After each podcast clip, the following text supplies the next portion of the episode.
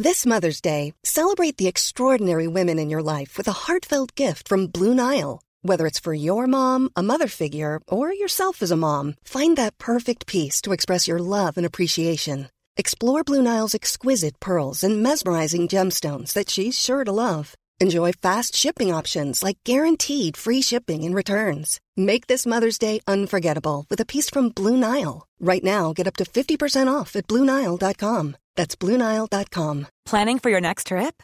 Elevate your travel style with Quince. Quince has all the jet setting essentials you'll want for your next getaway, like European linen, premium luggage options, buttery soft Italian leather bags, and so much more. And is all priced at 50 to 80% less than similar brands.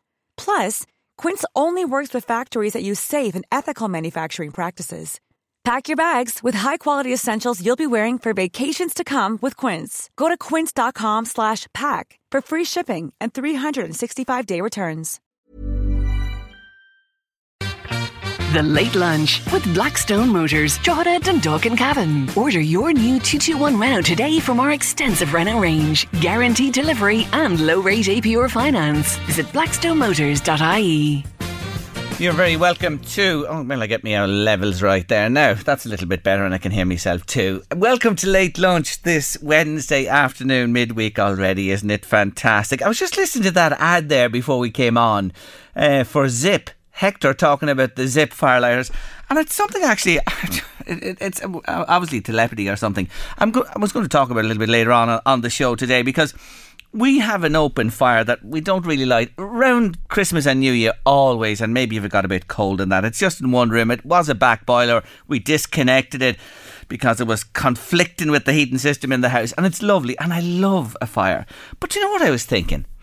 And I, many's a fire I cleaned out and set in my time growing up as a young fella and many moons ago in our first home and that as well. There is something really therapeutic about cleaning out, setting the fire with the papers, the little kindling sticks, the smokeless coal on top of it, and it lighting up and away she goes and doing the same thing the next day. I find it very therapeutic. I don't know about you, but it just brings me back as well. And it's something I got great satisfaction and joy from. A simple little thing, maybe, but they're my thoughts. I'll come back to it in a little while. What about the setting of the fire? Some people looking at it as dirty and maybe a bit of a nuisance and that. Not me. I think it's lovely. And you can't beat an open fire, can you? You just can't. Who's for the fires? The open fires. 086 1800 658. That's the number you need. 086 1800 658. Text or WhatsApp me to the show or you can call in on 041 98 three two thousand. Standing by patiently, she's a good friend of ours on late lunch at this stage, and she's one of the most inspiring and upbeat people you'll ever listen to on any radio station in the country. And she's a great bit of stuff, really, because you know I know many of you are starting out in dry January. Well, Sue Masterson kicked the hooch many moons ago and doesn't regret it for a moment. Sue. Not in the slightest. Day 970, alcohol free today. and here, here I was going to ask you: Do you have targets or milestones? Nine hundred. Nine hundred and seventy. I checked this morning, so I'll be. I think it's a thousand days on um, February fourth, as far as I'm aware, if my maths are correct. Oh. So yeah, so it's brilliant. Isn't Can't believe it. That's something else. Now, just remind listeners, I know we're on here because I, I, wanted to talk to you today to encourage those who've decided from the 1st of January to give it a go, to leave the alcohol aside. You didn't actually start in January, or did you? No, I started on the 11th of May 2019. And and can we, can you can I just ask you to remind listeners again why did you why did you t- just do it that day? Yeah, I noticed um, that I was drinking. I started to drink a bit more. I was drinking a bottle of wine on a Friday night, a bottle of wine on a Saturday night, and then I started to drink a bottle of wine midweek. So that would kind of go over. The third bottle would do kind of two nights. And I was just like, oh no, that's four nights out of seven. That's not good for me. Like, do you know, especially when you're sitting in the mm. house, do you know that way? So mm. I just felt it was a bit of a, to me, other people were saying, that's not much to at all. And others, then others are like, God, that's a lot to me, it was a lot, and I felt as if it was becoming a habit. So I was like, I want to break this habit. So all I did was I signed up to uh, One Year No Beer. It's a, a site on Facebook, and yep. there's like over twenty thousand people in the group now or something, and I only was going to give it up for uh, 28 days. Do you know, I said, oh, look, I'll give this up for 28 days, see how I get on. And then I just kept with it. The benefits are just totally, uh, uh, the benefits are huge with giving up alcohol. Well, we're going to come on to those in a minute. There's a few things I want to ask you. So you just went cold turkey, and you know you mentioned there the number of days 970. Did you, you know, after the 28 days, say I'll go another month? I'll try to go six months. I'll try to do that year now. What way did you approach it? Yeah, so uh, with the group, they, you do 28 days, then you go up to 90 days, and then 365. So um, I went up to 90 days then, and then just kept going. Then I said, once I got to 90 days, I said, I'll do 365. And then, sure, look, like my life had changed so much in that year that I was just like, I'm just going to keep this going now. So you Yeah. just said that's it, cold turkey. Where th- was there any time, honestly, tell me, in the early days or beyond or since or recently, that you might have just be tempted to take a little tipple? There was one day, and it was myself and I met a good friend of mine, Jenny, in the group, and the two of us, and we were around the same. I started the day before her, and it was around. I looked back, and it was around. I thought it was in the kind of day sixty or so, but it was actually around day 45, 46, where both of us felt, God, I'd, I'd love a glass of wine, but never gave in. Because if you're really thinking of giving it up and you're being serious about giving it up for longer than uh, January even, um, I totally would say get an accountability partner. Because if it wasn't for each other, we may not, I may not still be alcohol free if I didn't have somebody else to be accountable to. That's very important and very Yeah. good advice, and, and, and one that you, if, you, if you're on this journey, uh, perhaps you could pair up with somebody and you have that fallback and support. You know, as well, I mentioned this to you before. You, you've been at events like like the rest of us, not much the last couple of years. Don't get us started on that one. But before this, when you started, you know, you have events to go to, uh, different things to be at, where alcohol is freely available. And you know yourself, do you get this? If you're not taking a drink, did, que- did people question you? Oh, sure. People have me written off as an alcoholic. it's really funny. People do. They go, "Did you have?" The first thing they'll go, "Why you? Why did you give up?" And then followed by, "Did you have a problem?" Do you know what I mean? That's yeah. yeah. But um, lots of people would ask me why. And the funny thing is. A lot of people would sneer at me for giving up the alcohol, right? And this is really interesting. And the people who sneer at me, I know for a fact, are the ones that should be giving it up more so than I should have been.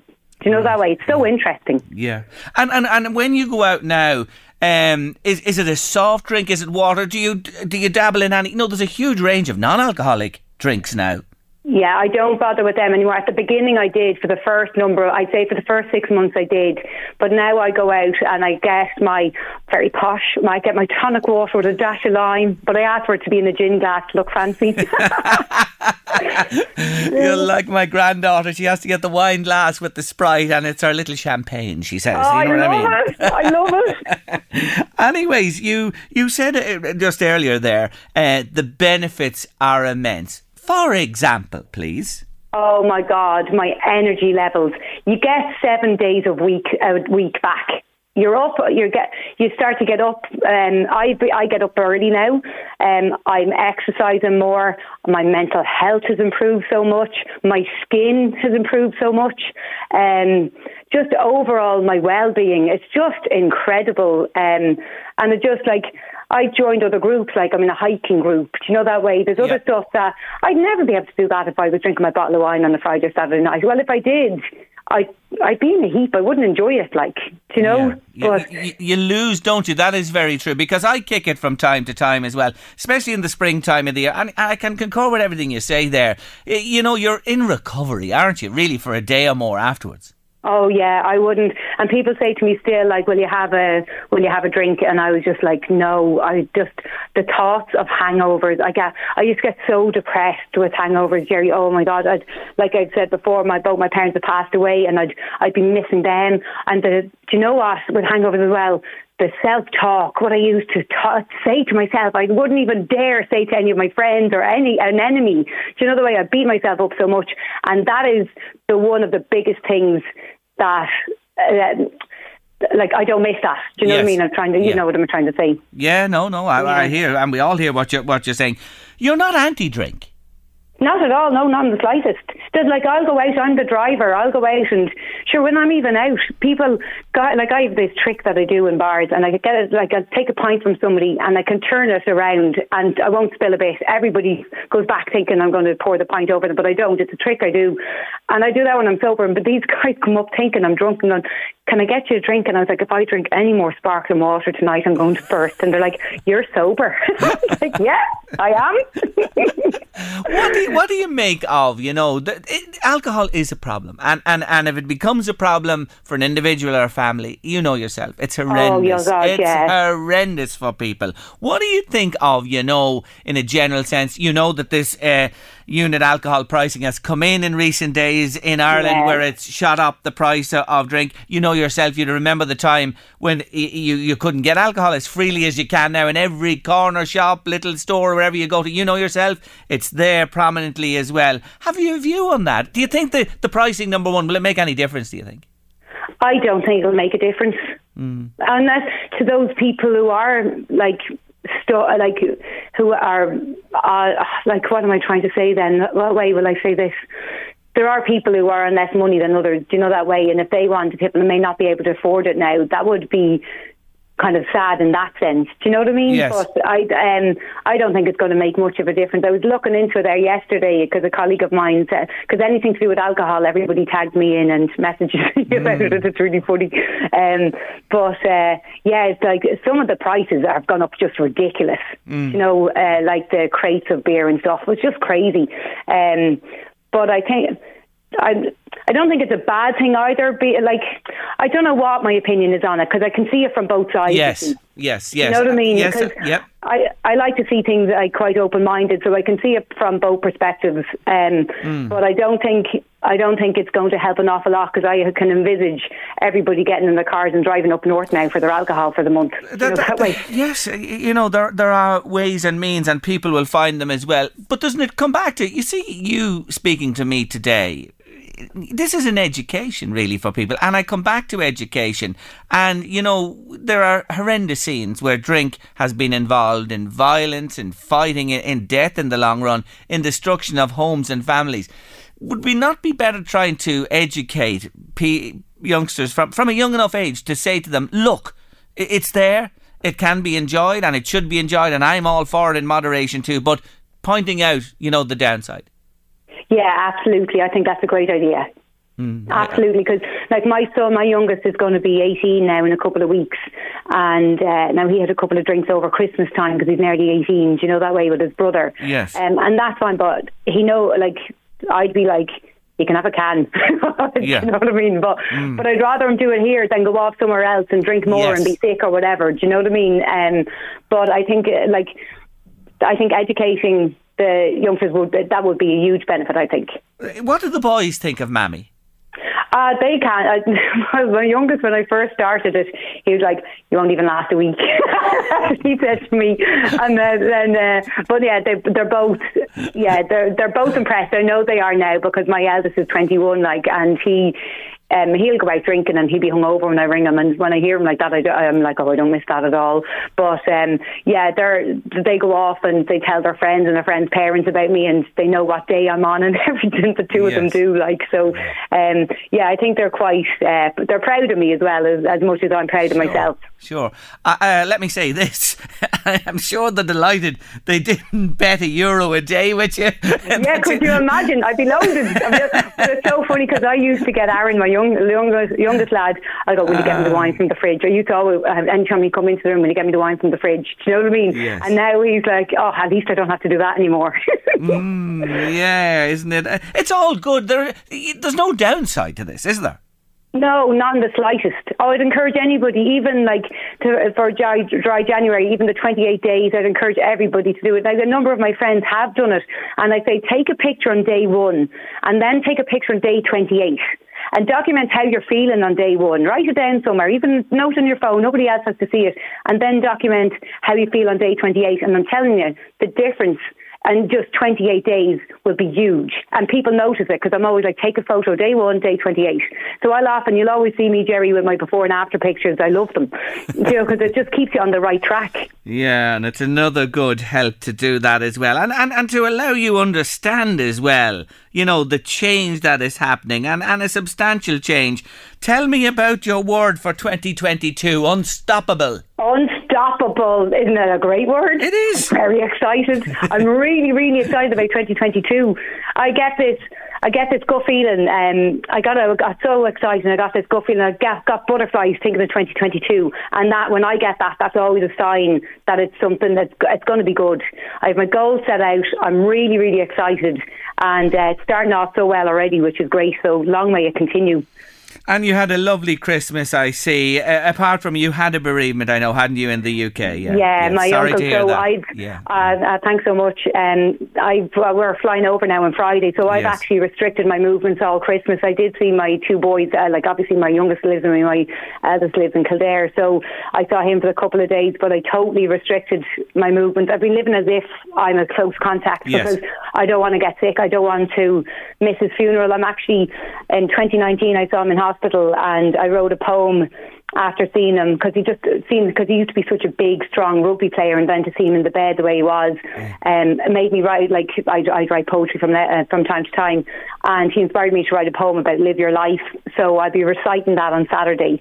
So I'm actually looking forward to doing that and giving him a good send off. Ah, yes, very nice indeed, and I hope all goes well for you there, Sue. The other thing is, um, you've undertaken this. Is it walk every day? For the year now. And are you in a group or is this on your own? I'm in a group. Actually, that's what I was meant to mention. Derek Cullen, he was interviewed there before. I don't think it was yourself who interviewed us. Derek Cullen Outdoors.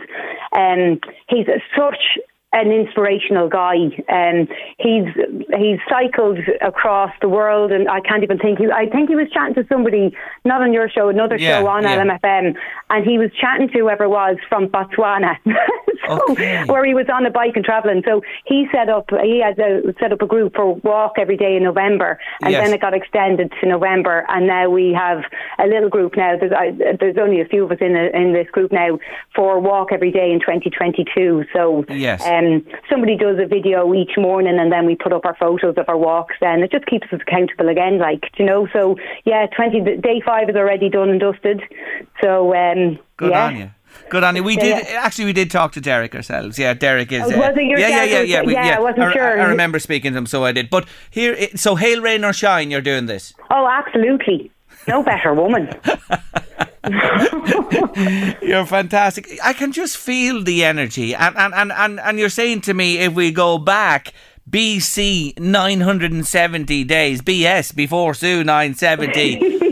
I wouldn't have got this feeling, no, or, or this energy wouldn't be there. No, uh, like I'd have a certain amount of energy, but not not to the amount I have now. My like just thought of of everything. Like uh, I'm just so positive now. It's just I've always been a positive person, but like I'm more more. Do you know what it is? I'm more positive, but I'm also more confident. Yeah. And that's like you can't pr- put money on that. Like oh, you know what I mean? Ah, not a dollar, as they say. Look, before we go, I have one little word of warning or caution to you. Oh God. you see that? You see that elf on the shelf? Jerry we won't mention his name, will we not? Mum's the word. Did he keep you entertained? Absolutely. it was unmissable every day. N- not for under 18s, let me uh, no, say, absolutely but over not. 18s for sure. Absolutely not. There was some, there was some I didn't post on, though that's a bit too far. Like. anyway, put him away safe for another year. He'll be back. I know he'll be back. Absolutely, he will. Anyway, 970. We'll talk to you on the thousand. Is that okay to say Perfect. hello and mark Absolutely. that day with you? Is that Thanks good? so much, Jerry. Mind Happy yourself. New Year. Take care of yourself. you. Take care. Bye bye. Bye. Bye bye. That's Sue Masterson there. Wouldn't she just lift your heart? Wouldn't she lift your spirits, that woman? And you know, if you're setting out, if you've stopped the alcohol, if you're going on dry January, listen to that woman there and the words she had to say. Now, I want to tell you one thing. I never took a drink till I was 25. Believe it or not, as Ripley would say. But I didn't. I I took a pledge. I did. I took a pledge. I got a pin with me confirmation. I got a pin with me confirmation, and I put it on. Louise, did you ever see the little badge you got for the pi- being a pioneer at your confirmation? Mommy and Daddy are both pioneers. both all their lives. All their lives, yeah. And Daddy owned a pub. There you go. Probably the only publican to ever make money. Oh, listen, the Walshes had mine mice for a crossroads. There's no doubt about that. No money can. Uh, isn't that something else about your dad and your mum? Mm. But huh? actually, you don't really hear about people and No. the pins anymore, do you? No, no, the pioneer pin. pioneers, yeah. Th- Does, does anyone There must be loads out there still. Anyone out there with a pioneer pin are still members of the total abstinence movement? 25, I left the, the, the pioneering life. And I've enjoyed the Why drink since. 25? Can you remember why you decided? I think I had my first child. Sorry, Jared. No, no, it's nothing to do with that at all. I don't know why. Like it just happened. Uh, anyway, and I, I tell you one thing. I've I've enjoyed a drink in my life. I've never really abused it. Look, I've had a few moments I can remember that weren't good, but on the whole, and you know yourself, I can just to switch it off like Yeah, that. you've been off if I don't every- want it, that's the thing Yeah. about it. And I'm not anti, and I think it adds so much. But there's a lot of it. There's huge downsides to it as well, and that has to be always said. That it, when it gets out of control, it's shocking. It really is. But look, good luck to everybody who's doing dry January and beyond. Well done to you. If you are, maybe let us know. The pioneer Pins. Let us know how you're getting on with it. Yeah, yeah, yeah. The pioneer pins. I'm thinking about those pins. Anyone with a pin out there and a pioneer a long time, let us know. We'd love to hear from you. Good on you, Claire. Hi, Jerry. Yes, you can't beat an open fire. I love it. I have oil, but when you turn off the oil, the house goes cold quickly. A fire holds the heat for ages in a room. That's from Claire in County Meath this afternoon. Lovely to hear from you. Happy New Year to you. Louise, have, have you an open fire? I have a stove in Sydney. Yeah, okay. Mm. And and do you what do you use to light it up? How do you get it going? You see, you have a, a, you know, a technique. I just use a fire log. throw it in, light it, and then throw the sticks and don't worry about it. Well, I can tell you that I come back to this again. I love lighting a fire. So say you clean it out, right, and you have Yeah. your grate.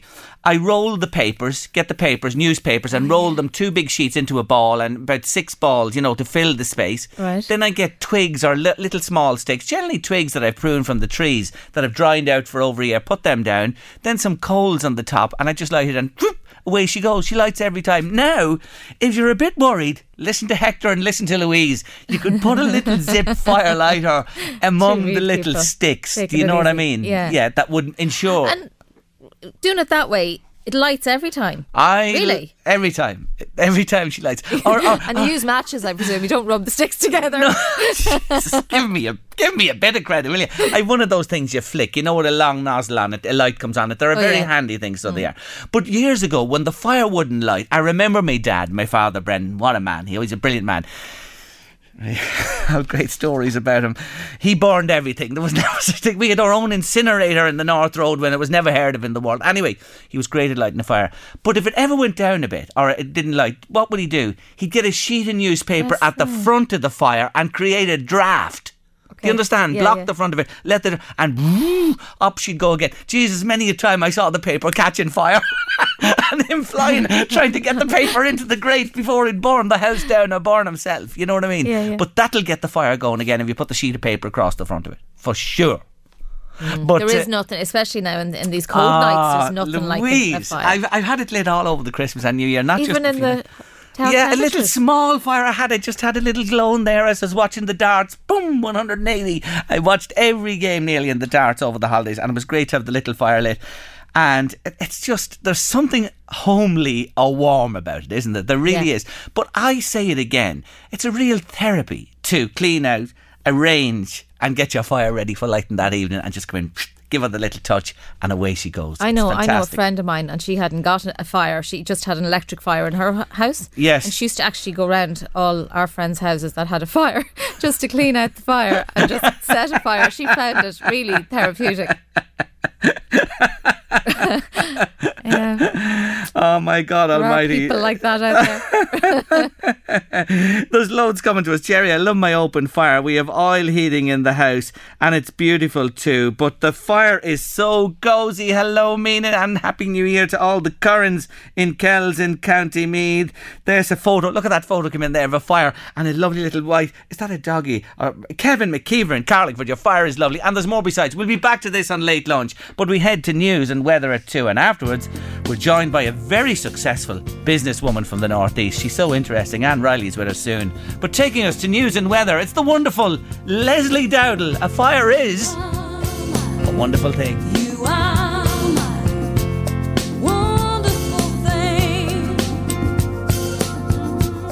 Thank you for your comments, texts, and WhatsApps, messages to the show. We do appreciate it and we read as many of them as we can.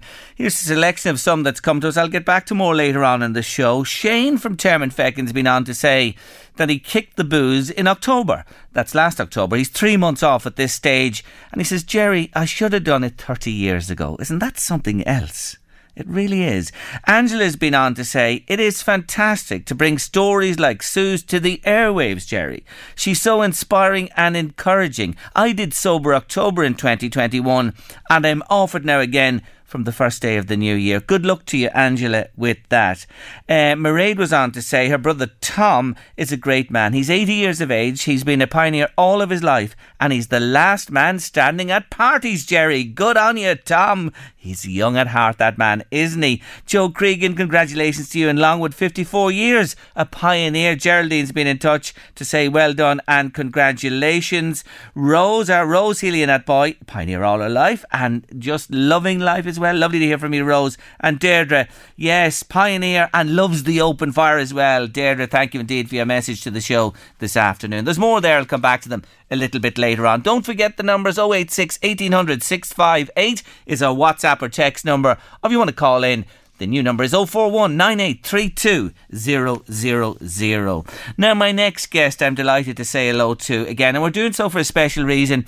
But I remember many moons ago when she joined me in this studio and she told me that it all began in her garage with herself and one other person. And look at them today, they're top of the pops. Yes, I'm talking about Paycheck Plus based here in the Northeast, a most successful company, and their CEO is Anne Riley, and she joins me on Zoom today. Hello, Anne. Hello, Jerry. Good afternoon to you. Thanks very much for taking our call today on the show. Well, first, may I say congratulations on again being acknowledged with these huge uh, international awards. Ah, it's fantastic, Jerry, and it's a tribute to the, the wonderful team that we have here in Drogheda. They come from the wider region, but we're based on the Donore Road. And actually, today I'm back working in that same garage that we spoke about several years ago. But they've been a fantastic crew and represented us well, um, really well, not only in Ireland and in the UK, but on the global uh, scene as well, where, where we're nominated for several awards this year as well. So, yeah, they continue to go from strength to strength, a super group altogether. So, Mm. delighted and so proud of them. I'm just looking at your stats and it's amazing. You handle roughly 500 million payroll payments, and that's just in Ireland. 200,000 pay slips every year. And Anne, here I have a crow to pick with you. You're only 99.99% accurate. What's going on? Oh, well, now we do have to check out an odd thing there. An odd penny goes astray. Not always our fault, though, Jerry. You know, no, yeah, no, 99.99% accuracy and 100% on time delivery every time. So that's, yeah, it's it's fantastic. They're they're a great gang. Absolutely yeah, great. they, they are indeed, and and that's a that's a wonderful, wonderful, and wonderful numbers there. Just for our listeners who may not have heard you when you've been with me in the past, remind them what you actually do. So, what we do basically is we provide processing of payroll for different employers, whether they're small employers with just one employee or bigger employers with several thousand employees. So, some of them are paid weekly, fortnightly, monthly, whatever it may be. And what we do is we look at their tax situation and we advise them on, on the most tax efficient way of paying their employees and looking after their benefits their pensions, their reliefs, and so on. So we take their their gross hours, I suppose, the hours that they've worked or the salaries that they earn, and we convert that into pay slips for them and deliver that on a, an online platform for them called Paycheck Plus Engage, which is something new that we introduced last year. So that means that the employees of our clients can actually access their pay slips 24 hours, seven days a week and they can come back to us with queries and questions and look for advice on how to um, ensure that they bring home the most pay possible and uh, be very savvy with their tax reliefs. Yeah. And there's some of those little ideas to talk to you about today, Jerry. If, if Yeah, ab- absolutely. And and you know, you take that payroll function of a business, no matter what size it is, and you look after all that, as you say, for them. Okay, let's talk about a, a few of the ins and outs, uh, you know, of, of the world today and what's going on. Um, you know well about this working from home benefit that has uh, come in w- with the last budget as well. What advice have you about that for listeners today, who, who you know, who are uh, so many, as you said, like yourself, back working home? Yeah, and this is something that has been around for a while, but probably not needed as much. So, if an employee is working from home, they may incur additional expenses in terms of broadband, heating, electricity, and so on. And an employer can actually make a tax free payment of €3.20 euros per working day to cover those costs to the employees. But if employees are not, if employers are not doing that, then employees can submit their expenses to the revenue and get a tax relief of 30% of the cost of their electricity, their broadband, and their heating for those days that they're working from home. So, definitely not one to be missed, like several others that shouldn't be missed. Um, if I might mention, there's one called flat rate expenses, Jerry. And depending on a person's job, they can be entitled to different tax credit. So, it's worth taking a look. So, for example, if you're a shop worker, you work in the retail industry, you can claim an additional 121 euros a year. A carpenter gets 220, a teacher 518. There's so many of them, like hospital workers up to 353, hotel workers up to 191. So definitely worth having a look at revenue. They're not people to be avoided anymore. We used to be frightened of revenue, but now it's well worth having a look and see what you can claim there from them. Um, another thing, thing at this time of the year, people often think of, especially now with, with COVID so prominent around the place, is illness and what they can claim for receipts that they have for doctors, prescriptions, and, and so on, consultants, tests, whatever that might be. So if they gather up the receipts and submit them to revenue through their My account, they can actually get tax relief on all those expenses. So people who may have uh, relatives in nursing homes, um, they can claim any costs that are involved in paying for those as well in, in real time. So if they submit their expenses this week, they can get the tax relief on that next week in their pay when the, the companies like us will process their pay at that stage. And there are other special circumstances as well, maybe for people with diabetes or celiacs. So those people need have special dietary needs. And when they go to buy, say, gluten free bread or cereal or whatever, it costs more than the normal um, food that we might be buying for our diets. So, again, if they keep those receipts, and they can be from any supermarket, they don't necessarily have to be from a pharmacy or from a health food shop, Jerry. They can just get them in the supermarket, keep those receipts, and submit them to revenue. So, there's a few things there that's really worth thinking about to, to be a little bit more financially savvy this year and make that one of your new resolutions. You know, when you mention those as well, you know, I've heard about some of those, but certainly some of them are new to me today. And when you, it's funny, Anne, when you add up, you know, over a year, all those individual ones you spoke about there and all the receipts, if you don't claim it, you're a fool because there's money in your pocket. It's sitting there, and it would make a nice holiday later in the Yes. year, wouldn't it? Something that we can all look forward to, hopefully. Yeah, yeah, please God, aren't we all looking forward to getting that break away? Now, a couple of things to focus on in particular. Um, this statutory sick pay scheme in, in 22, what's this about? Well, this was supposed to be introduced in 2022. Unfortunately, it's one of the things that hasn't happened just yet, but is on the cards and coming down the line. So, what's going to happen is that employers will be obliged to pay their employees for up to three sick days in 2022. Now, this is going to increase every year up to 2025, where the employer will actually pay up to 10 days, Jerry. Now, it won't necessarily be a full day's pay, but it will be 70% of the employee's daily rate up to a maximum of 110 euros per day. So that's going to hit the employers hard, but will be welcomed by employees who mightn't qualify for any other sick pay. The only thing is that they have to be with their employer for at least six months and their absence must be certified. So it's not like a case that they can just decide that they're having a blue Monday and can just stay under the duvet. They will need to get it certified from the doctor to get paid from their employer. But as we say, it hasn't happened just yet. It is on the cards, and there is a draft legislation being reviewed at the moment. Another thing that hasn't happened this year that, that is on the cards as well is the gender pay gap reporting, Jerry. I don't know if you've heard about that. Yes, yes, and I wanted you to talk about that. Tell us about this. Yeah, it's not to be confused with equal pay because now in this day and age, men and women should get equal pay for the same work. This is more about capturing the extent to which women are represented evenly in an organization. So, for an example, if a majority of lower paid roles in an organization are filled by women and the higher paid roles are filled by men, there can be a gender pay gap. And now the, the reporting is designed to highlight the differences and encourage organizations to take steps to close that gap.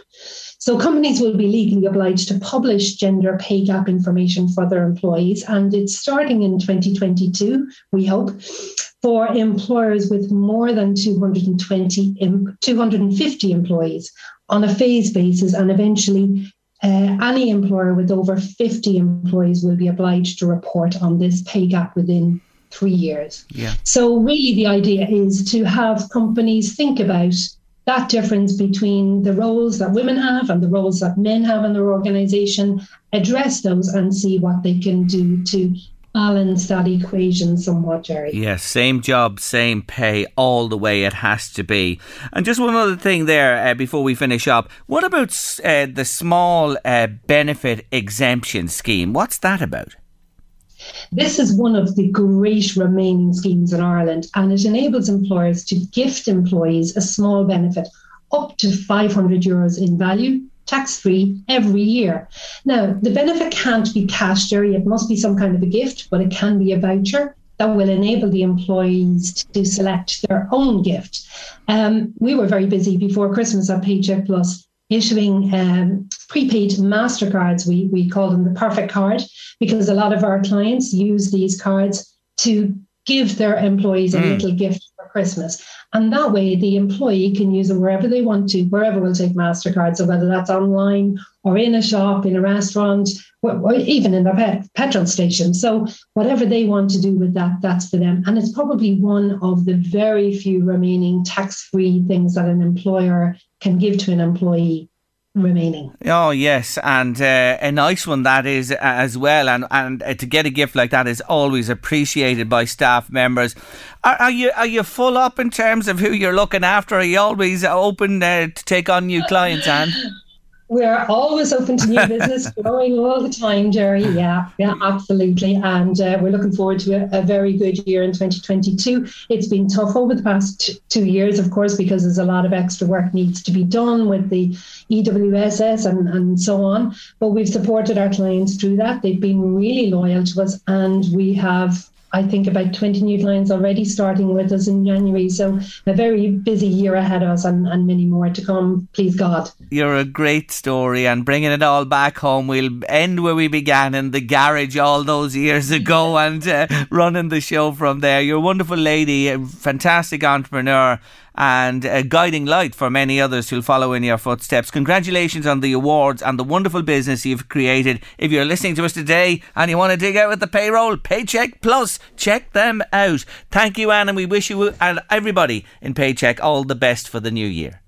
Thanks, Jerry. You're very kind. Not Thank at all. you. Thank you for joining me on the show. Do appreciate it. Is really great woman, Anne Riley. She is, and you know, it's one of those stories. You know, in the garage it began. And she's a vastly experienced woman, walk, working across many, many aspects of, of business at a very high level. Uh, she indeed, and she decided when she had her children, and uh, covered this story before. She's four boys. She decided she had to look at another way of, of working, and my God, look what has emerged. Inspiring, inspiring indeed. You're at late lunch on LMFM radio on the afternoon. We're hearing from pioneers and that people love their open fires. And if anything else to say, sure, look, at the shop is open here.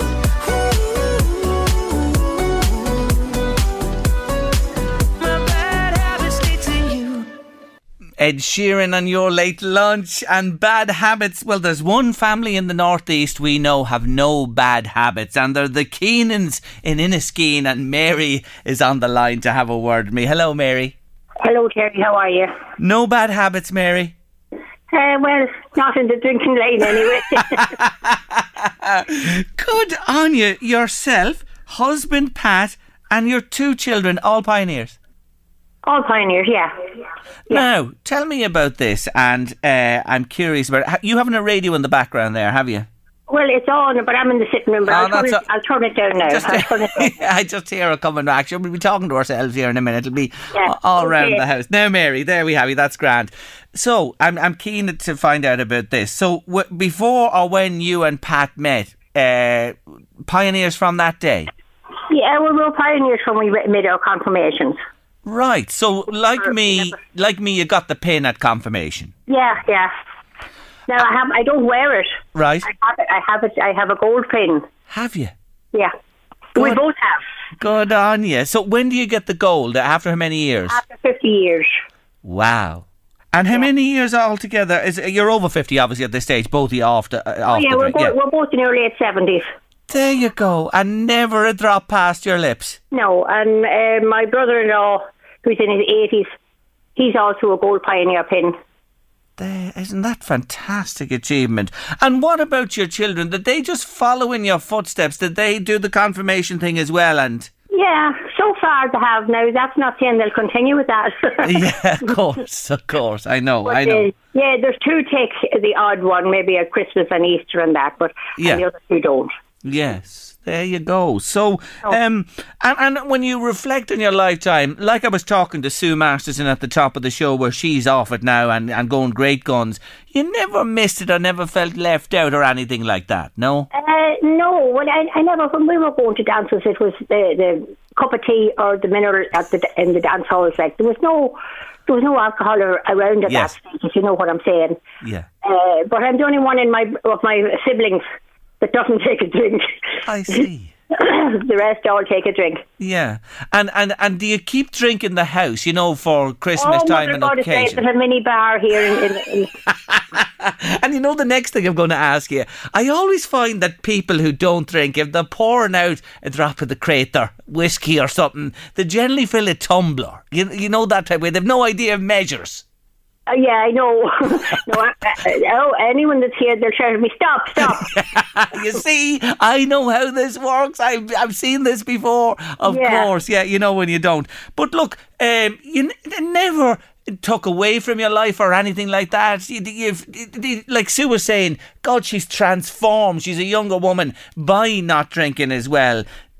Lots of benefits. I, I, ne- I never, I never took it, so I don't know what it is. Yes, course. you know, of to, course. to go to go without Yes. it. I never had it, so I didn't. Yeah. And it never bothered me. And we offer drink. Did anyone ever try to foist it on you? Oh, you'd be said, asked in the earlier Yes. years. Now nobody Yeah. would do it now. Now we could still, like that man of eighty, we could still go to the pub, and my husband would be up, and we were at a wedding in England one time, thirty-five years ago, and he was going round like a, a lunatic. one of the, the guests said, "Oh, you'll be on your lug before long." And he hadn't a drop. Not a drop, no. But that was that was just the way it was. But you see, that's the misnomer. That's that's the lie that you need it to enjoy yourself, or be have. It's not necessary. No, not necessary to to, No, to have it in you to enjoy yourself. No, without it. no, no, not not at all. That really, that really is a, a fact. It's it's not necessary at all.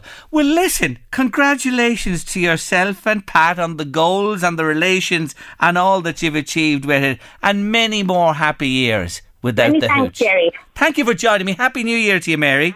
Too, Jerry, and many of them. Please God bless you. Take care of yourself. Bye bye. Bye bye. Lovely people. What lovely people. Christopher Doggett's been on to say that he is a pioneer for 60 years. Michael uh, sent me a message to say he had a hangover in 2007 from drinking brandy. He went for a walk and thought he would never get home alive. When he got home, he said he would never touch a drink again, and he hasn't since 2007. So the answer, Michael says to the drink story, Jerry, is if you put your mind down to do something, You can do it. Give it up, says uh, Michael to me in that message there.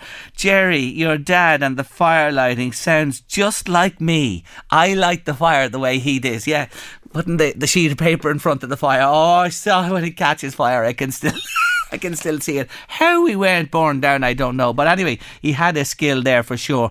We're looking to help Doreen in Carrick this afternoon. She's been on to say, obviously, we're on the fire theme, uh, fi- fire and fire water and late lunch today.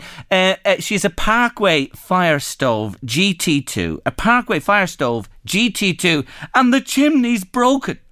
Oh my God.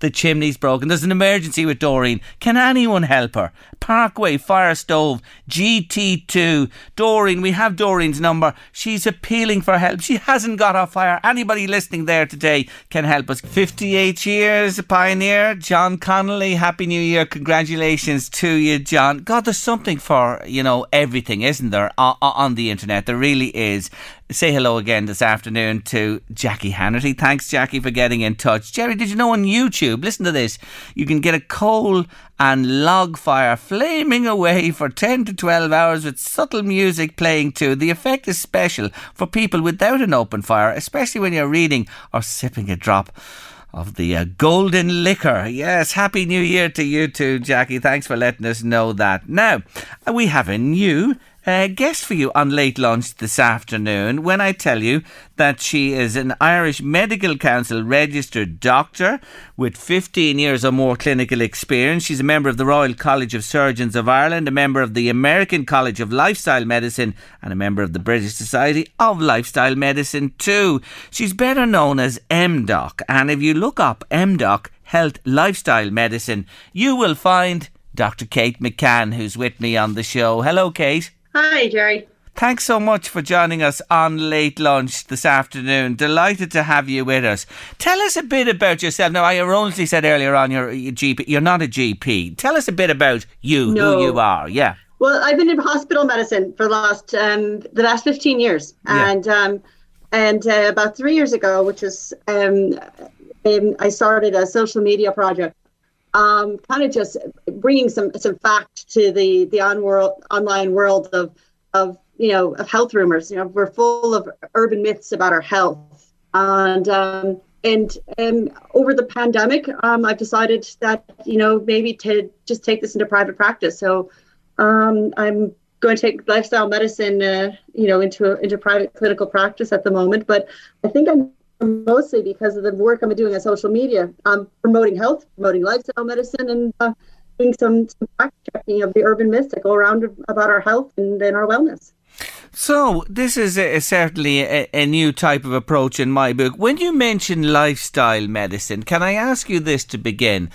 You've heard the saying, the old saying, you are what you eat, and everything else besides that you take into your body, and the exercise you should do with your body.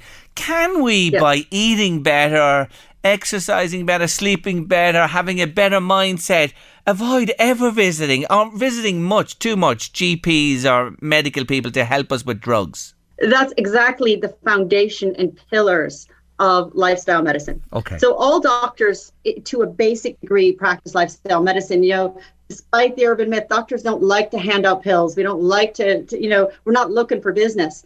And you know, but the reality is, is that um, you know, between the access to healthcare, the time that patients and doctors get to spend each other, sometimes um, you know, those lifestyle changes, you know, don't get done, and you know, we end up on the tablets.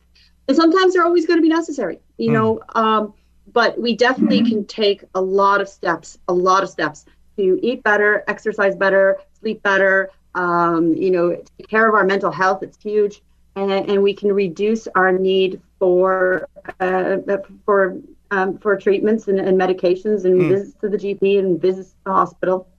Definitely can take control of our health. Well, that of the most things is we that is a win-win for everybody, isn't it? It's a win-win for the individual, and Mm. it's a big win for the health service as well. And we don't have to talk about the pressure they're under uh, normally, but at this time, un- unprecedented. So, look at you, Yeah. you. You want to talk a little bit about succeeding in your New Year resolutions, and we're talking about health resolutions Yeah. here. So, talk to me a bit about, about that. What can we resolve as a resolution? Is you know to do? Give us a few pointers here to to to listeners today? Basically, what I, I wanted to talk about was, was succeeding at it because you know people wake up on the first of January and they they feel they even feel pressured, like you know it's on social media, it's in their family. They feel pressured, like okay, it's the new year, I'm gonna I got to take on being healthier, and they make big, broad, sweeping um, health goals. Like Mm. my and they, they might be as broad as I'm going to eat healthier, you know.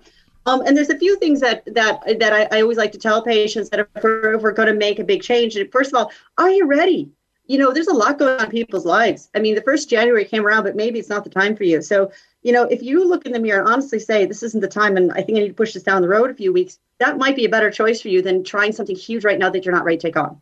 The other thing is to make it small. You know, like a lot of start with something small, start with something measurable. You know, eh, you know, if you're if you want to make healthy diet changes, maybe start with reducing the red meat. Maybe start with switching to whole grain uh, breads and pastas. Start small and measurable. You're more likely to build on small and achievable successes than making a huge sweeping, um, uh, you know, decision to you know go vegan overnight. Um, Mm. and, and then talk to your your household, your family supports. If, if people are on board to make changes with you, or at least support your changes, you're way more likely to, to succeed.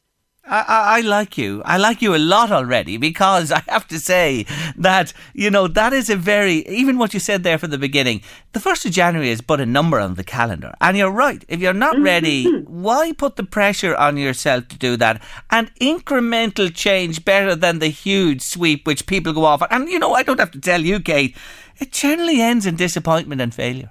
This is the problem. If you if you don't set yourself up for success, you you kind of get into this, this the spiral of well, I tried it once and I failed at it, and you know Mm. it didn't work for me. And the reality is is that is that, that you know you can you need to set yourself up for success because you know we're all winners. You know, just it's just the game you're playing. You you got to you got to set the rules up so that you can win the game. Yeah. So look, make the small changes. You know, we all. I mm. said it yesterday here. Sure, I went a bit mad at Christmas. I ate like mad. Mind you, the trousers are still buttoning, and I, I haven't to move the the buckle on the belt, which I'm happy with as well. I generally don't put it on, thank mm. God.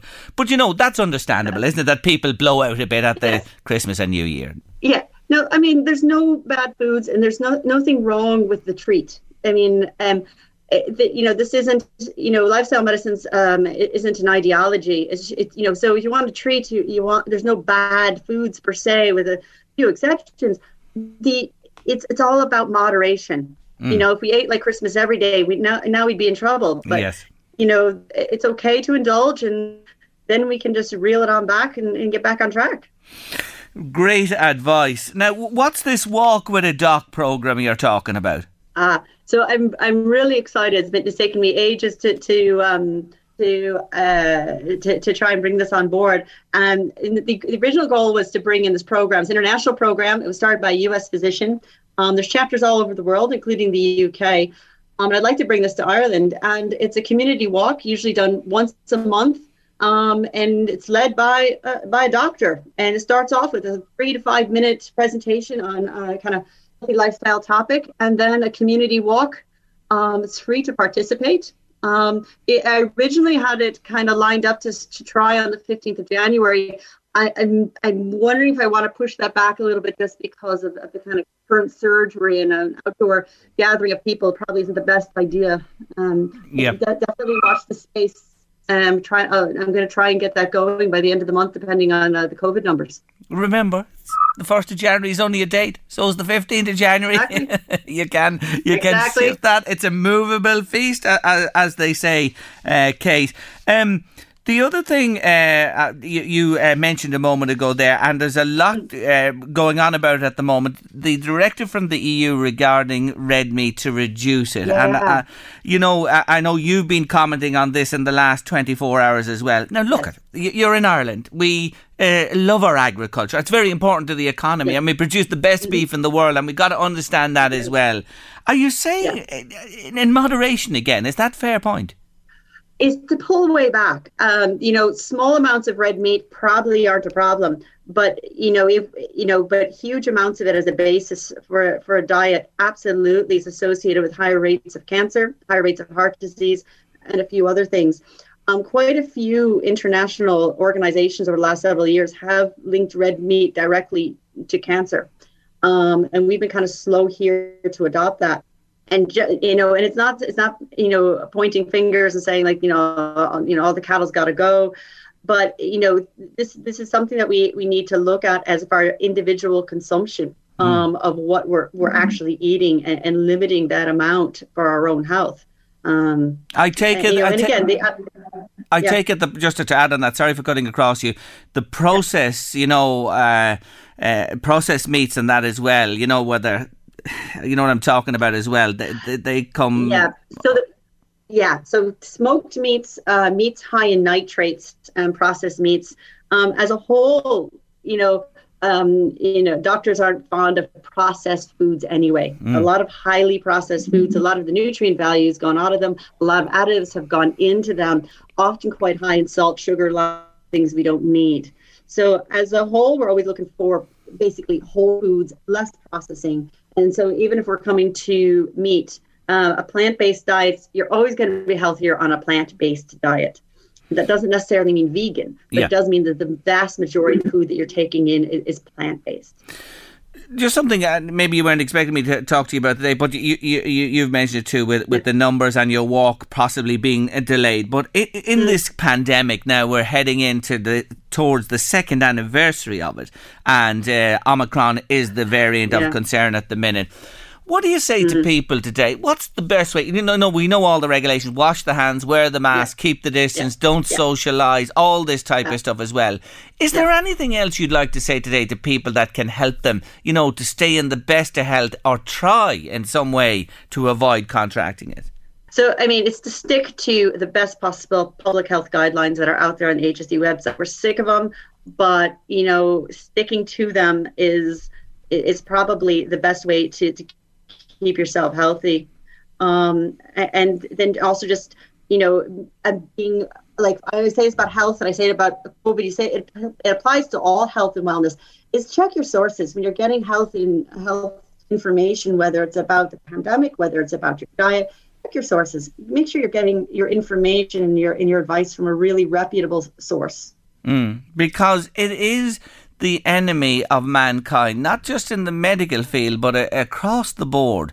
Well, you mm. know, this World Wide Web that's developed into a monster, in my opinion.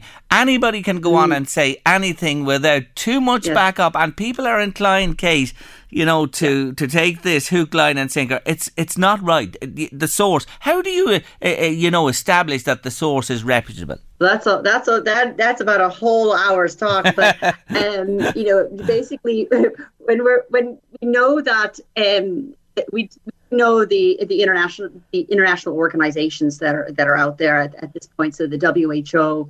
Uh, the, the HSE. If you're looking for information from the United States, which has a huge amount more data due to their just due to their numbers, um, the CDC has a lot of, of information out there. If we're talking about um, pandemics. These are organizations that we know, and the stuff isn't very exciting.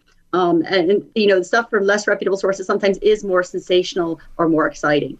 And then flipping it over to talking about health and wellness, we're talking about diet. You're not going to do any better um, in Ireland than our own um, INDI. That's the Irish uh, Nutrition and Dietetics Institute. So the INDI website is a fantastic, trusted resource. And you're always going to get good advice. We're talking about diet from, you know, a proper CORU and INDI registered dietitian. And any of their websites and social media sites would be really good sources. Or um, safefood.ie would also have really good, reputable nutritional and diet advice. So good suggestions there for a way to go for people. Look, I- I'll say goodbye to you today. We'll be talking again, I'm sure. I thank you for joining me on the show and wish you well with MDoc Health Lifestyle Medicine. Check it out, folks. And there'll be more information on the big walk led by Dr. Kate McCann uh, uh, in due course. Thank you so much. Thank you so much, Sherry. Take care of yourself. Bye bye. That's Dr. Kate McCann there. Ah, Louise, I was just thinking about lighting the fires. We were talking about the fires and, and the uh, pioneers today on the show. But uh, here's one for you. Um, we, you know, I fish a lot. We'd go fishing. Like, talk about lighting your fire in the house. But when we go fishing, we'd light a fire on the side of the lake. Do you know what I mean? To boil like. the kettle or put the Ah. pan on. And jeez, if you're out a wet day, shut the struggle it was when it was wet to light it. And then somebody had a bing, a eureka moment why don't we bring a firelighter? Louise, it was so obvious. Ah, jeez, we were made. We were made up when we thought of the firelighter. So no matter what, How many years did you it take? we're as thick as planks. It took us years and years to think of it. But anyway, the firelighter revolutionised. Then a thing came along called the Kelly kettle. Very proud of that. Do you know what a Kelly kettle is? No. It's a kettle and it has hollow walls. You understand? There's an inner and outer wall with a chimney up the middle. And you put the water into the kettle, it surrounds it, and you mm. just stick it on top of our light a little fire in the base of it, and it boils the water in no time. It doesn't take much to boil it. Right. And then, of course, we decided. Oh, we got real sophisticated. Which is there, yeah. Little gas rings then. Sure, they're the job. What do you need to be lighting a fire for? Just bring a little cylinder and a gas thing, bump, and away you go. Oh, sure, when I laugh and think about it. Oh, Every time now I watch the Croods, I think of oh. you. And you under the fire. From you the under the Stone fire. Age. Blow. Blowing the, blowing the little red, red on the Did you sticks. ever give up? Oh, sure. Yes, we did. I have to say, we weren't. We never went to the scouts. You see, to rub the sticks together. We certainly gave. We gave up for sure. We did. We did. Ah, memories, memories. Did you ever think of bringing a flask? Yeah, well, of course, yeah. The flask was in that. Oh, we had the flask. Now, give it. Oh, come on, out that. We had the. But y y the flask versus a fresh kettle of tea. Ah, there's no comparison. Brewer up on the side of the lake and the grub as well. It is what life is all about. Anyway, just reminding you again soundtracks from uh, musical after the uh, news, weather, and sport at three. And Niall Hatch from Birdwatch Ireland is with us, one of our friends. Swallows still in Ireland at this time of the year. They are. There are some hanging about. It's incredible. It really is. All to do with climate change. Anyway, we're heading to news, weather and sport at three. Ah, that's the right one, Louise. It's the boss. And certainly, well, most days on late lunch we're on fire. It's the boss. He's on fire.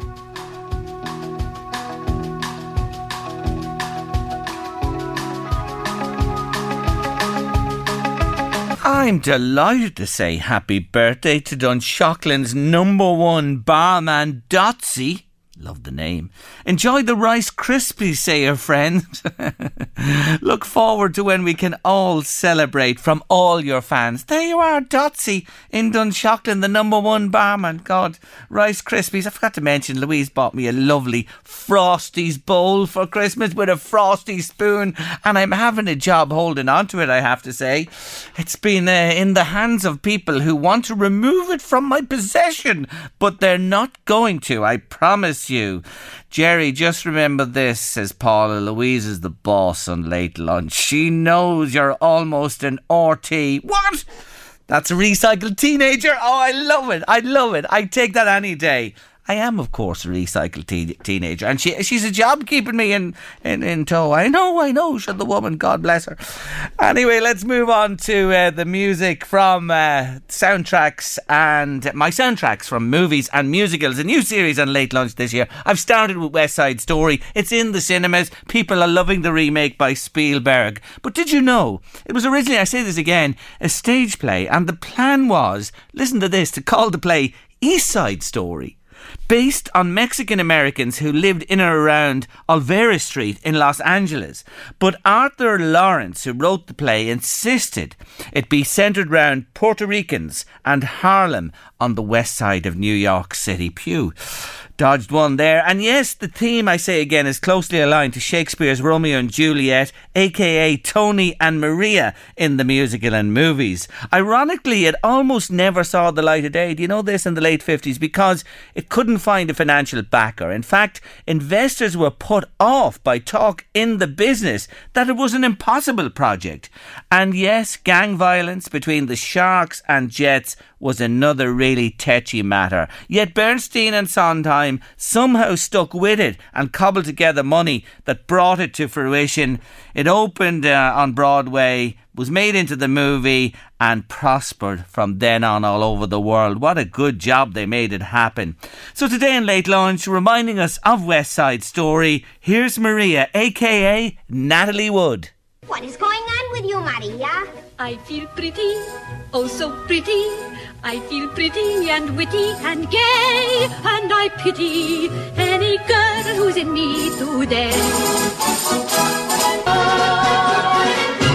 Oh, ole, as they say. Brilliant, yes, from uh, My chosen uh, musical this week on Late Lunch, West Side Story and the late great Natalie Wood there playing Maria. More about West Side tomorrow in Words and Song round about this time on your late lunch. Short break coming up, and one of our regulars joins us, Niall Hatch from Birdwatch Ireland. Swallows in Ireland still, what are they up to? Stay with us on the show. Well, I thought we waved goodbye to them in the company of Niall Hatch in the autumn of the year, but not so it seems, according to a story in today's uh, Irish Independent. And Niall is quoted extensively in it. Welcome back to the show, Niall. Happy New Year. A very happy New Year to you and your listeners as well. Thank you. Niall, what's this all about?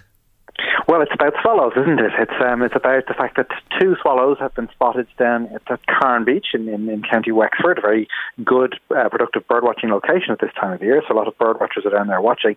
And for the last few weeks, a pair of swallows has been seen around the area. And the photographs prove it beyond any doubt. They are a pair of swallows, uh, and um, they obviously haven't migrated. They haven't left Ireland.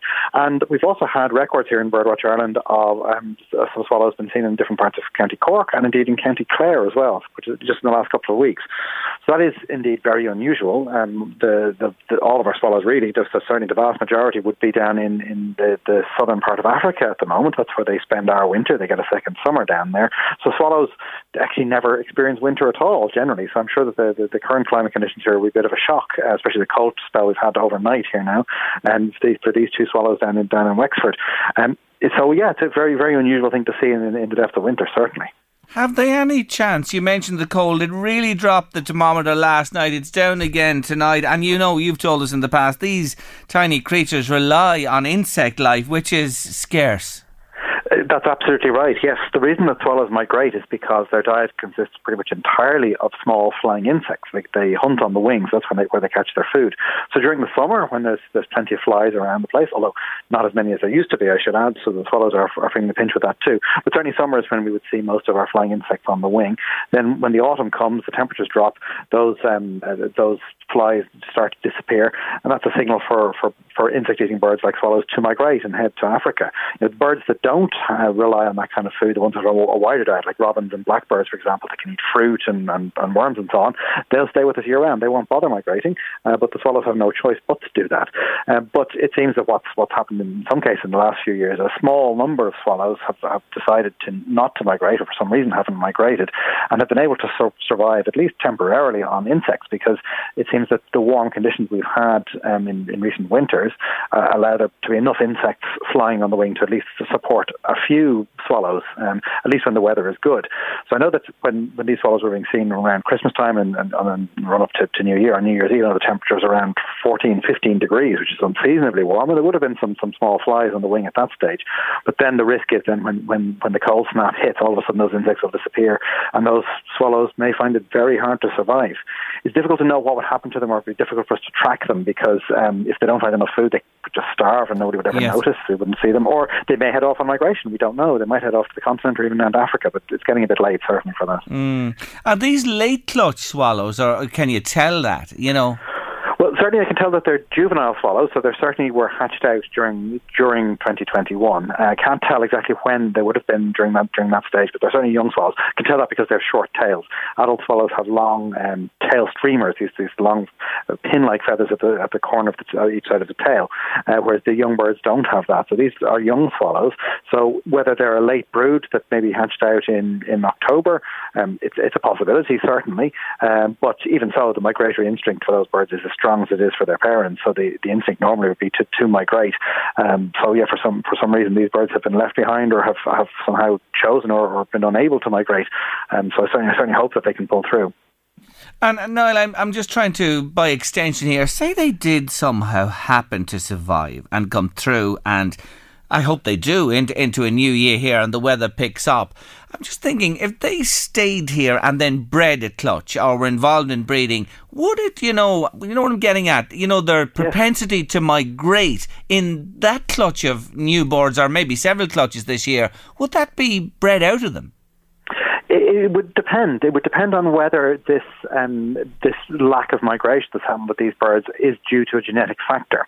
So we know that many birds, their their genes uh, control migration almost entirely. A cuckoo would be a perfect example of that because cuckoos, of course, they never meet their real parents. They're raised by an unwitting foster family, uh, and then they head off to Africa uh, without anyone ever showing them the route to take. Some instinct in them tells them where to go and, and how to behave, and that must be entirely genetic because there's no other mechanism by which that could work. It may well be the same case for swallows, and it could be a slight genetic mutation perhaps has caused some of these swallows to not migrate. If that becomes an advantage for those swallows, and then they go on to reproduce and to have chicks of their own, and that, that those mutant genes get passed on to the next generation, that confers the same advantage on them, then over time, yes, you could start to see more swallows spending the winter here. However, there's a big risk there as well because there's a strong likelihood that those birds will not survive and they won't live to pass the genes on to the next generation. So uh, evolution requires a lot of, of chance happenings to, to, to, to occur uh, in order for, for, for traits to be passed on to the next generation generation. We know that it's, it has been happening in the last couple of decades with a bird called blackcap. Now, the blackcap is a bird which used to be just strictly a summer visitor to Ireland, but now you find them in Ireland year round. It comes into, into increasing numbers of gardens in the winter. Small little sparrow-sized birds, kind of a beige colour with a greyish beige with a black cap on top of the head, like a skull cap for the male and a red cap for the female. I'm sure some listeners will have them in their gardens at yep. the moment, coming to their bird tables. Now, it seems what happens is the blackcaps that breed with us in Ireland, um, they still migrate down to the Mediterranean basin as they always have. The ones that get here in the winter are a different population that come to us from Central Europe. And they used to migrate south for the winter. They'd head down to the Mediterranean as well, from, from places like Poland and, and Germany. And it seems that genetically what happens is they, they have a gene that controls the direction they travel and a gene that controls the distance they travel when they're migrating. So it seems what happening, what's happening is they're traveling the right distance, but in the wrong direction. Instead of heading south, they're heading sort of northwestish across to Britain and Ireland. And just so happens we're the right distance for when they stop and they find food in gardens. They're actually thriving because of this. So instead of instead of this being a, being a, a disaster for them, it's been an advantage. They're returning then back to Central Europe. They're passing on those new genes to the next generation, and more and more birds are now following this pattern. So we, there is precedent for that happening with birds, but whether whether or not it will happen with the swallows, it's too early to say. Mm, would, would, you believe I saw a pair of them only the other day? I was out playing golf and I looked at them and I said, "Is that black?" And, and it was. It certainly yeah. was. It, it's amazing to see them. Is it? Is it down? Is this to do with this big conundrum we face as humankind and the planet? Global warming. Uh, I think I think yes, I think that's certainly at least a major factor in what's happening with the, with these birds because we are seeing changes in migratory patterns of other species. We're also seeing uh, birds that uh, never would have appeared in Ireland before now breeding here. Birds like the, the little egret, the Mediterranean gull. In, in, the last few decades, they've spread into Ireland. They're birds that we associated with warm weather. Uh, and the fact of it is that you know if you went back a few decades, we wouldn't get reports of swallows in Ireland in December or in January because they would be dead. Because if any did stay behind, the weather would kill them for sure. That's no longer the case. Um, there are flies around. The weather is mild enough generally that some of these birds can survive. And we're definitely seeing in, in Iberia, in Spain and Portugal, uh, there's thousands of swallows now that aren't bothering to migrate any further and go across the Mediterranean into Africa. They're staying year round in Iberia. So that's um, that's a real turn for the books. We're seeing the same thing happening with a bird called the white stork, which we don't get here in Ireland except as a rare visitor. But many people would know it from, from the margarine or from the from the, yes. from the pictures you see on TV. Um, and uh, it's a very large bird that nests in towns and villages around much of continental Europe. Uh, and uh, many of those would they, they, they would be migratory to Africa, but many of them are now staying behind in places like Germany and the Netherlands and Spain, not bothering to migrate. So that's um, that's a real turn up for the books, and that's happened in just the last few decades. So when you see changes in such drastic changes in, in animal behaviour over such a short space of time, it really does start alarm bells ringing that something is going out of whack. And it seems that in this case, climate is the main culprit there. Niall, just uh, listeners, of course, always respond to just one that jumps out at me here, and, and, I smile because we have a blackbird and he doesn't know night or day because of the street lighting, I think. But Mary wants to know: Is it unusual to hear? Is it unusual to hear Robin sing at 1.30 in the morning? Well, robins are known for this. Um, so at this time of year, it's, it's unusual to hear birds singing full stop unless they're robins, because robins sing throughout all 12 months of the year, whereas most other birds just sing in the spring and the summer. Now, you will get some birds like song thrushes uh, and wrens practicing their songs at this time of the year, but you know, birds singing consistently at this time of year, it's almost always a robin. Now, they would normally just sing during daylight hours, but what happens is the, the street lights and, and the ambient lighting around them at night in well lit areas, that triggers the same hormones and the chemicals in their brain that, that that tell them that the, that the sun's about to come over the horizon, so it's time to start singing. Um, so they're known for this. They have no control over this. Just when the light levels to a certain level, it triggers these hormones that make them sing. And the reason that the robins doing it is because they keep a territory 12 months of the year, and so singing is a territorial thing. They're warning other robins to stay away from their patch, and this is obviously being triggered by, by the light. So yeah, it, do, it does tend to happen. We know that it does take a toll on these birds too. So studies have been done to show the robins that um, that live in areas where there's quite a lot of light pollution, as we'd call it, and lots of you know the street lights and so on. They tend to have a shorter lifespan than robins that live in less uh, you know in darker areas, and because essentially they're burning themselves out, they're using up more energy, and they're in this this fight or flight response. There's a lot of adrenaline flowing in them as well. So, um, yeah, it does take its toll on them, unfortunately. And uh, another one in there saying about a blackbird. Yeah, we have a blackbird, and it is a blackbird. I watched him yesterday. Not so much at night, but very early in the morning. And by God, he was giving it gusto for some reason. I was standing looking at him in the train. He never even budged with the singing, Niall. Yes, and it is unusual to hear a blackbird singing in such full voice at, at this time of year. Having said that, I did hear myself one myself on New Year's Day, and the weather then was unseasonably warm. Obviously, we had yes. a cold spell now the last couple of days, but or especially last night. But um, when when sometimes when the weather is warm like that and you have bright, clear days, you will get blackbirds starting to sing. Some of that is thought to be practice song. They're getting ready for the breeding season, but these are also resident birds. So if, they, if the chance came that they could breed early if the weather conditions stayed warm, they would do that. We do sometimes get records of birds like robins nesting early in the year, blackbirds as well. And so sometimes we hear them, perhaps even in, in late January, even February or late January, having having a brood of chicks. Now that's very unusual, and it does it does occasionally happen. The last couple of years we have reports of this. However, they're taking a big risk because the coldest month of the year in Ireland is usually either February or March, mm. and so if they have their young chicks just out of the nest and all of a sudden a cold spell hits, their survival chances are very very low. So the birds that wait until the normal period of the springtime, usually from April onwards, they tend to have a much higher success rate. Um, but it's all about it's all about the, the, I suppose, different strategies to try and cope with a changing environment. So maybe that blackbird might nest soon. It'd be interesting to see. It certainly, uh, when it's singing like that, it'll be it's showing a precursor at least to breeding behaviour. Yeah, I'd say there's plenty of activity, all right, with the males and females. As usual, Niall, fantastic. Just encourage listeners to join Birdwatch Ireland. Fantastic organisation, wonderful of resource, and you'll enjoy every moment of being a member, as I am as well. And keep going with the Garden Bird Survey, which I'm doing too. Niall, we'll be back to you shortly. It'll be nesting season, and we can take it up from there. Happy New Year to you. And to you. Thanks very much indeed. Not at all. Take care of yourself. Brilliant guy, Niall uh, Hatch there from Birdwatch Ireland, bringing the curtain down on late lunch this Wednesday afternoon. Tomorrow on the show, we're drilling. We spoke to the doc today in a general sense about diet, but we're drilling down into the finer details of nutrition tomorrow with the brilliant Rachel Graham.